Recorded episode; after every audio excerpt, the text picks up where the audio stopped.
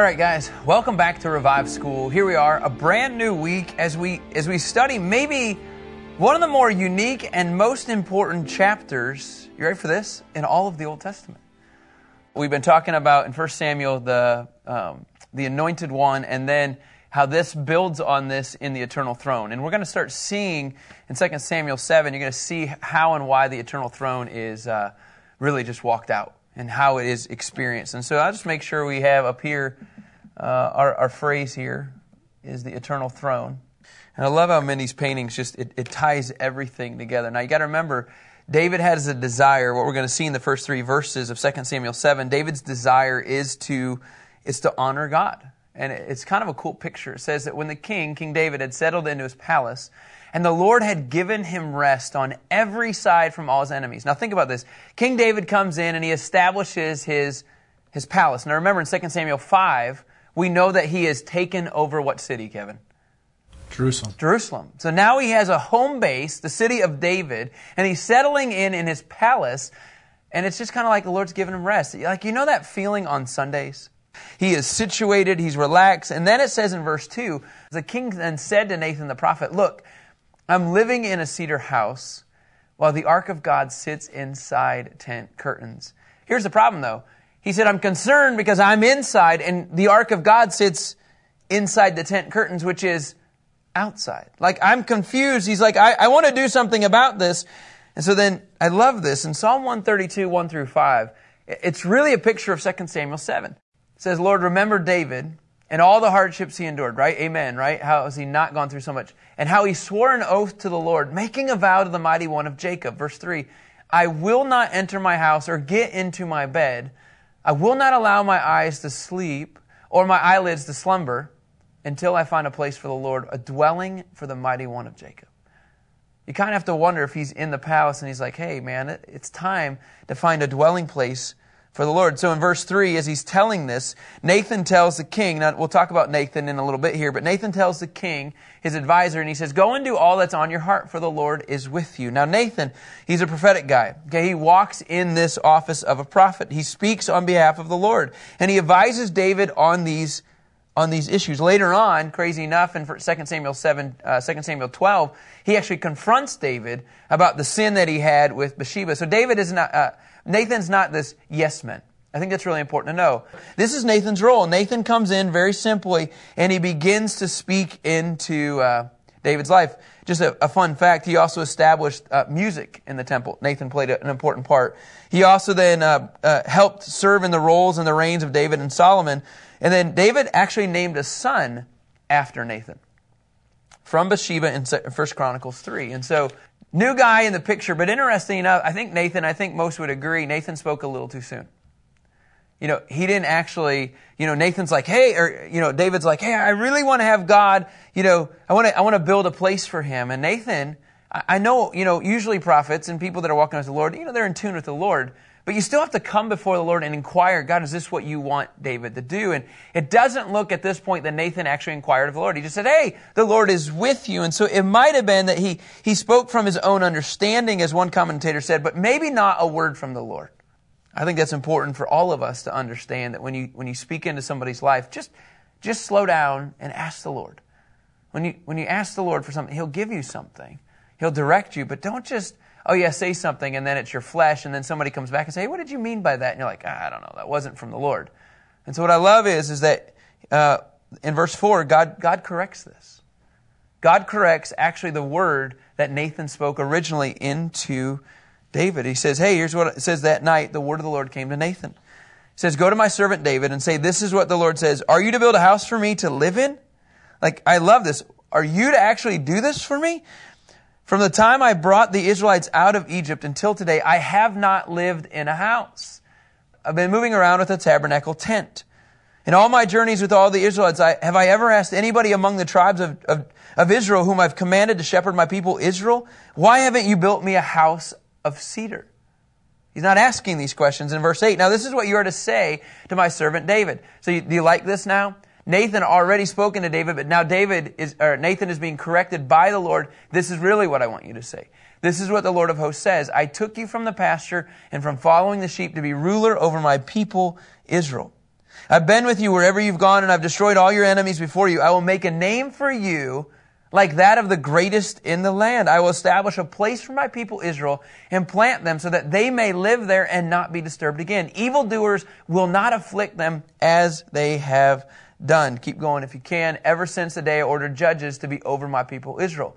I'll give you rest from all of your enemies. The Lord declares to you, the Lord himself will make a house for you. And when your time comes, eh, when your time comes and your rest with your fathers, I'll raise up after you a descendant who will come from your body and I'll establish his kingdom. Now this is all of the word that he's downloading to Nathan. We're going to come back and cover all this, but I just want you to hear, this is what Nathan hears. In verse 13, he's going to build a house for my name. And I will establish the throne of his kingdom forever. So who's building the house already in verse 13? It's not going to be David. A descendant of David. And so, look, this is what Nathan is hearing. And if I'm Nathan, I'm hearing this for the very first time, I'd be like, ah. I will be a father to him in verse 14, and he will be a son to me. When he does wrong, I will discipline him with a human rod and with blows from others. And the scripture continues on, but my faithful love will never leave him as I removed it from Saul. I removed him from your way. Your house and your kingdom will endure before me forever, and your throne will be established forever. That's the word that Nathan heard. Wow. Okay, uh, God, I'll, I'll go tell David. I mean, this is the process. But I, I read all of that, and Rich, that was actually for you, because I normally don't ever read straight through all these verses. But why that was important is I wanted you to realize that Nathan so quickly just said, go do it. But God had a different plan. God downloaded a massive plan that was called the Davidic covenant to establish something that, that points to the coming Messiah. And Nathan almost just blew it off. He did actually. And what he said, he didn't even seek the Lord on this. And the Lord intervened. Now, let's go back if we can. And this is kind of interesting. You know, David wants to build a house. The bottom line is, is God says, no. Why? Just a couple things on the whys, okay? First of all, there's no pressing need to do so since the ark has resided in a tent uh, since Exodus. Like, God's not complaining. Like, oh, hey, by the way, I don't really like this. Uh, it's like you need trading spaces for a tent. You know, like I, he's fine with what it looks like. He doesn't need a, a redesign, right? And God hasn't ever commanded his people to build him a permanent temple at this point. So multiple things like, where did David come up with this thing? And then here's another reason that David was rejected. David was an in, this is an interesting one. Remember, what has he been doing for a long time? He's been fleeing. He's been on the run. David was an inappropriate person to build a temple since he has shed so much blood. David clearly wanted to build something, and God says, no. I mean, no kid ever wants to hear the word no from, from his parents. Can I have this? No. Can I go here? No. And you know what happens usually? They try it anyway. But what I love is, is that God said no, but He gave them, He, he, gave, he gave David an abundance of yeses. Just because you don't like this, don't worry, I'm going to overwhelm you with all of this. He says, I haven't lived in a house. Instead, I've been moving around in a tent. I'm a traveler's dwelling. I love this. It's a, it's a tabernacle mentality that's a portable structure. And this dwelling place is always on, it's always on the move.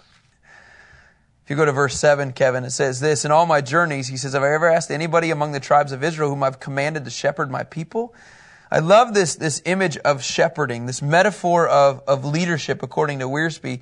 And, and that's what he's saying. Have I ever commanded you to shepherd people this way? No. I haven't ever told anybody to do these type of things. And in fact, Psalm 78, verse 70 through 72, we recite this quite often. But I think this is really important because he says in verse 8, Remember, I took you from the pasture. Remember, I'm the one who pulled you from the sheep to be the ruler of my people. I'm the one who did this, and that's exactly what he did. In Psalm 78, verse 70, says he chose David his servant and took him from the sheepfolds. Verse 71, he brought He brought him from tending ewes to be shepherd over his people, Jacob, over Israel, his inheritance. Verse 72. He shepherded them with a pure heart and guided them with a skillful hands. Now, nowhere in this process of, of, of David shepherding his people does God say, oh, by the way, change it up with me. I, I just think it's an interesting observation. David, you ready for this, was asked to be a shepherd, not a temple builder. He wasn't asked to be a temple builder, Constable says. No, he was asked to shepherd and take care of his people because of a pure heart and skillful hands. But he never said, hey, by the way, I need you to build a temple. I need you to stay in sync with what I've asked you to do. And I think the problem is sometimes we get out of sync when we want to do something else. When we position ourselves as a temple builder rather than as a shepherd. No, but I like that. God says, I'm, I'm preparing you as a shepherd to be a king, not a builder. But what happens is I think uh, sometimes we get bored with being a shepherd, so we start making our move for something else until he's established something else.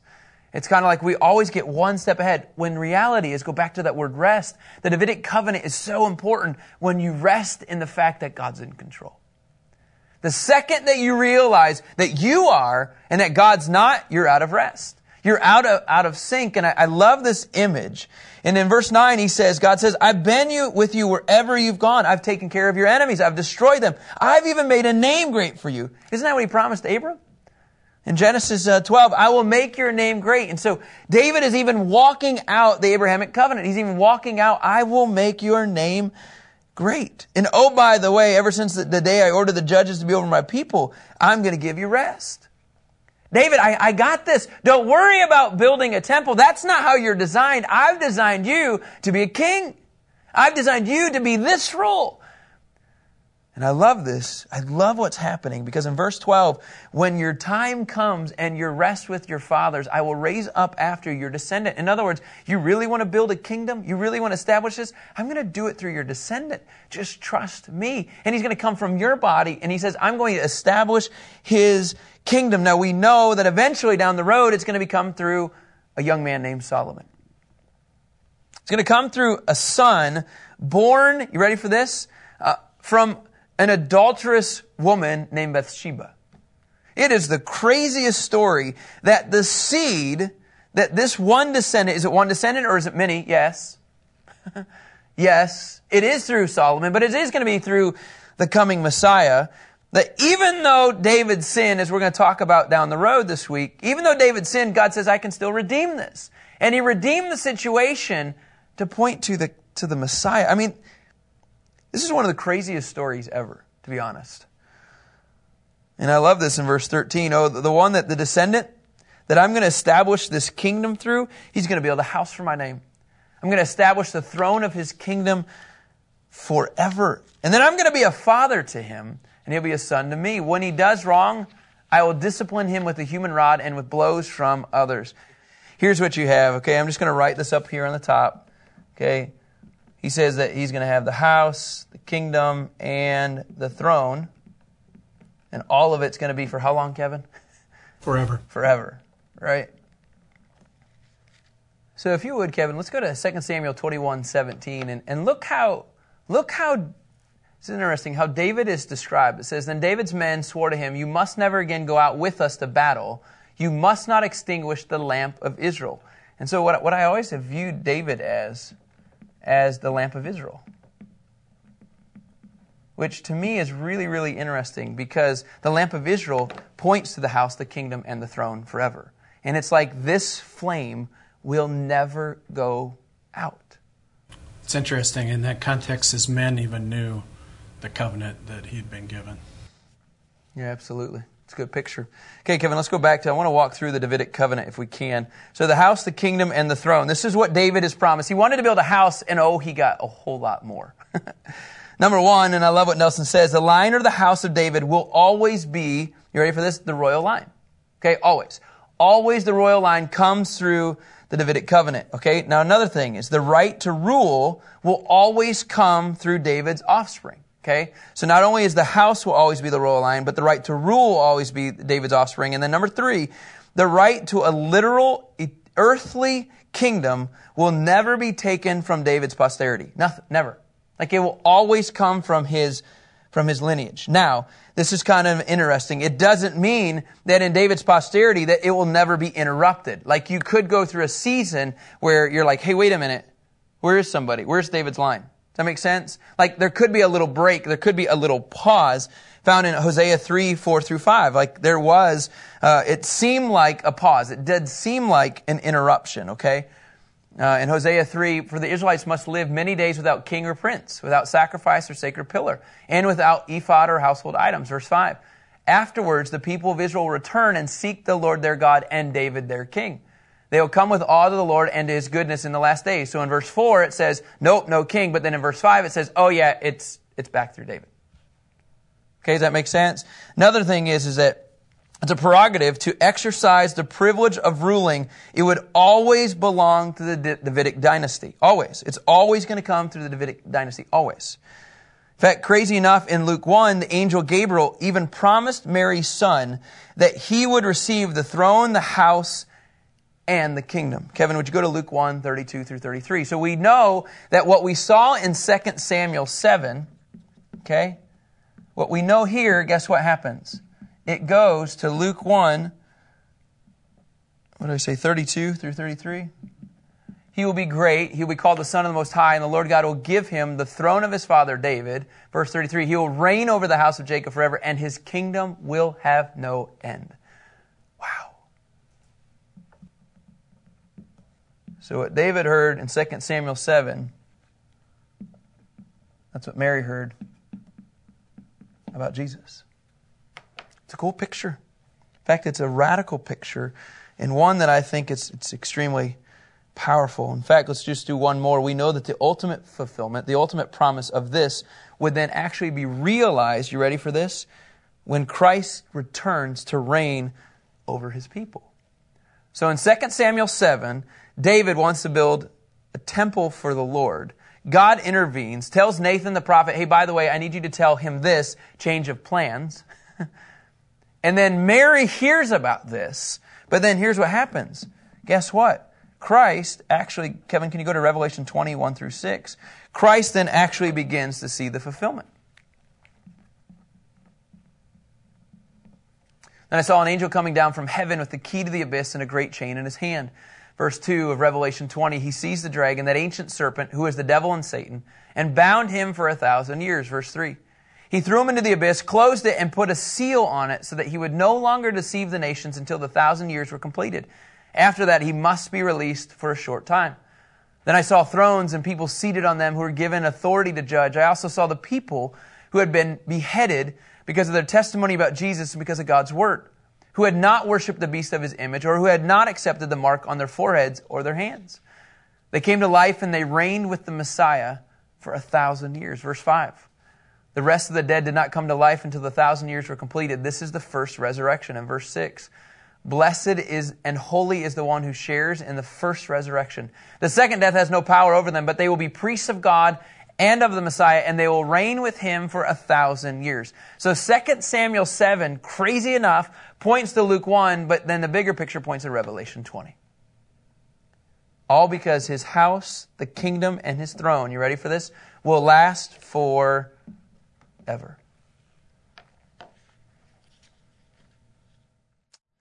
You know, just for the record, um, like if we wanted to talk about Christ being the son of David, or how Christ brought the spiritual blessings, or how Christ integrated the future kingdom, or how he even had the eternal throne. There are so many verses in this. But I just wanted to give you more of, a, of just the, the bigger picture about what was released on 2 Samuel 7. And so when we talk about, like, this is the chapter of all the chapters, I mean, this would be why. Man, this is fun. Scripture says this, just one more in verse 16 to use as my transition, if you would, 2 Samuel 7. Your house and your kingdom will endure before me forever, and your throne will be established forever. Nathan then spoke all these words in this entire vision to David. When David hears this, when David hears this word, what, how would you respond?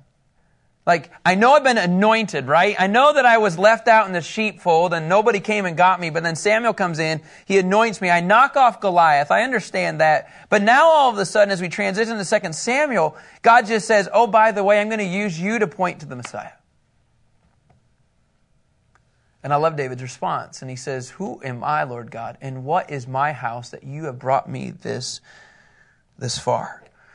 And so I'm just going to write three, uh, three things here uh, that Wiersbe writes really well. And what you're going to see in verses 18 through 27 is you're going to see a thanksgiving for present, this is really important, favor. So what he does is, is he says thanks. Thanks, God. Thanks for getting me to this point. What have you, what you have done so far, in verse 19, was a little thing to you. Lord God, for you have also spoken about your servant's house in the distant future. And this is a revelation for mankind, Lord God. What more can David say to you? You know your servant, Lord God, because of your word and according to your will. I love, one of these days I want to teach a whole serve, uh, a series just on this right here. Because of your word and according to your will, you've revealed all these great things to your, ser- to your servant. And what does David do? He gives thanks. Thank you for this present favor, as Wiersbe says. I mean, it's an incredible picture, but now, now watch this though. He doesn't just stay there, okay? This is what he does also. In verses 22 through 24, what he does is he gives praise, okay, for what God has done. You want to guess, Kevin? In the past. So he says thanks, and then he keeps giving the Lord praise. This is why you're Lord. This is why you are great, Lord God. There's no one like you. There's no God beside you, as all we have heard confirms in verse 23. And who is like your people Israel? God came to one nation on earth in order to redeem a people for himself, to make a name for himself, and to plant for them great and awesome acts, driving out nations and their gods before your people. You redeem for yourself from Egypt. Uh, look, I'm not trying to make fun. I just want to point out something. He didn't do this for the United States. He didn't do this for Russia. He didn't do this for Haiti. God's chosen people was Israel. And he says, Praise you for what you have done in the past. You established in verse 24, this is kind of a big one. You established your people Israel to be your own people forever, and you, Lord, have become their God. This is the chosen people. Don't be offended by that. It's the reality and it's the truth. And David says it right here in the Davidic covenant. God has a plan for his people. Now here's the craziest thing, and I would so love to teach on this. I want to teach about why God's, God's not done with his people yet. We cannot just say, oh, we're the church, God's done with the Israelites. No, no, no, not at all. Don't buy into that, that lie. God has a plan for his chosen people. And what David does is he praises him. He praises God for all that he's done in the past. But now watch what he does he begins to transition his prayer. He begins to transition his conversation with the Lord with the third and final thing. And I love what he does here. He begins to petition for, Kevin, future? yeah. He begins to petition for future fulfillment of God's promises. Why this is so important that I love is because you want to know why? Because David gets this picture. He wants this to see fulfilled. He wants to see Christ rule and reign. And so he begins in verses 25 through 29. Now, Lord God, fulfill the promise forever that you've made to your servant and to his house. Do as you promised. Like right away. God, let's make sure you understood what you just said. Would you do it? Like, let's not negotiate this. You just do what you promised me. So that all people can be blessed. In verse 26, why? So that your name will be exalted forever when it is said, the Lord of hosts is God over Israel. The house of your servant David will be established before you. Verse 27, since you, scripture says, Lord of hosts, God of Israel, have revealed this to your servant when you said, I will build a house for you. I love this. Don't miss this. This was revealed to your servant when you said, I'll build a house for you. Therefore, your servant has found the courage to pray this prayer to you. Like, he has the courage. You, God, you do what you told me you're going to do. God, I want to remind you, you do this. It's for your glory and let the Messiah reign and rule over all of the earth. In verse 29, uh, uh, verse 28, Lord God, you are God. Your words are true. and you've promised this grace to your servant. Verse 29 Now please bless your servant's house so that it will continue to be for you forever. For you, Lord God, have spoken, and with your blessing, your servant's house will be blessed forever. Hey, God, would you allow all of this to happen?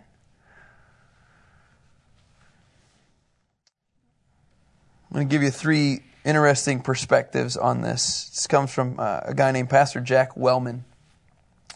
And one is, is that you have to understand that God sees the future. Yeah, it sounds kind of obvious. Uh, let, me, let me write this one down. Make it short. Sees the future. Can you go to Isaiah 46, Kevin? 9 and 10, please. Isaiah 46, 9 and 10. This is kind of the summary to all of this. When you get this, you'll understand this. Remember what happened to you long ago. For I am God and there's no other. I am God and no one is like me. Verse 10. I declare the end from the beginning. I love that. And from long ago, what is not yet done, saying, My plan will take place and I will do all my will. God clearly knows the future. And then the other part is, is just in understanding what we just talked about today. His ways, you ready for this?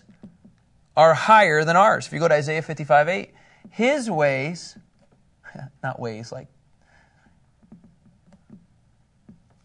for my thoughts are not your thoughts, and your ways are not my ways. This is the Lord's declaration. What was David's plan? What did David want to do? He wanted to build a house. He wanted to build a house, and that sure sounds really good, doesn't it? I'm going to build a house for the presence of God. Oh, he says, but by the way, I, David, I got a change of plans. Your house, your kingdom, your throne, yeah, it's going to last forever. How about that one, David? oh, yeah, your ways are way better than mine, God.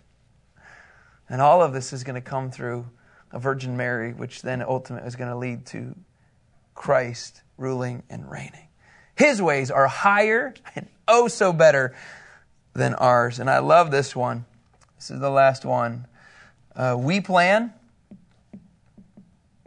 and He directs. It's okay to put your stuff out there. It's totally okay to start walking this out, but just know that God is ultimately going to direct the steps. Proverbs 16 9. Proverbs 16 9 implies this as a man's heart plans his way. David's heart was a man after God's own heart, but the Lord then determines his steps. The Lord is the one who establishes the next steps. Proverbs 19 21. Proverbs 19 21. Scripture says this Many plans are in a man's heart. Remember, David is a man after God's own heart, but the, but, but the Lord can still trump this. The Lord's decree will prevail. When we come before the Lord, okay, just know that He sees the future. Know that His ways are higher than ours, and, and know that we plan and, and He directs. And then, because of all this, can we go to this one map really quick for me, Rich, if you don't mind? I just want to show you something. Remember how he was resting in his palace? Remember that?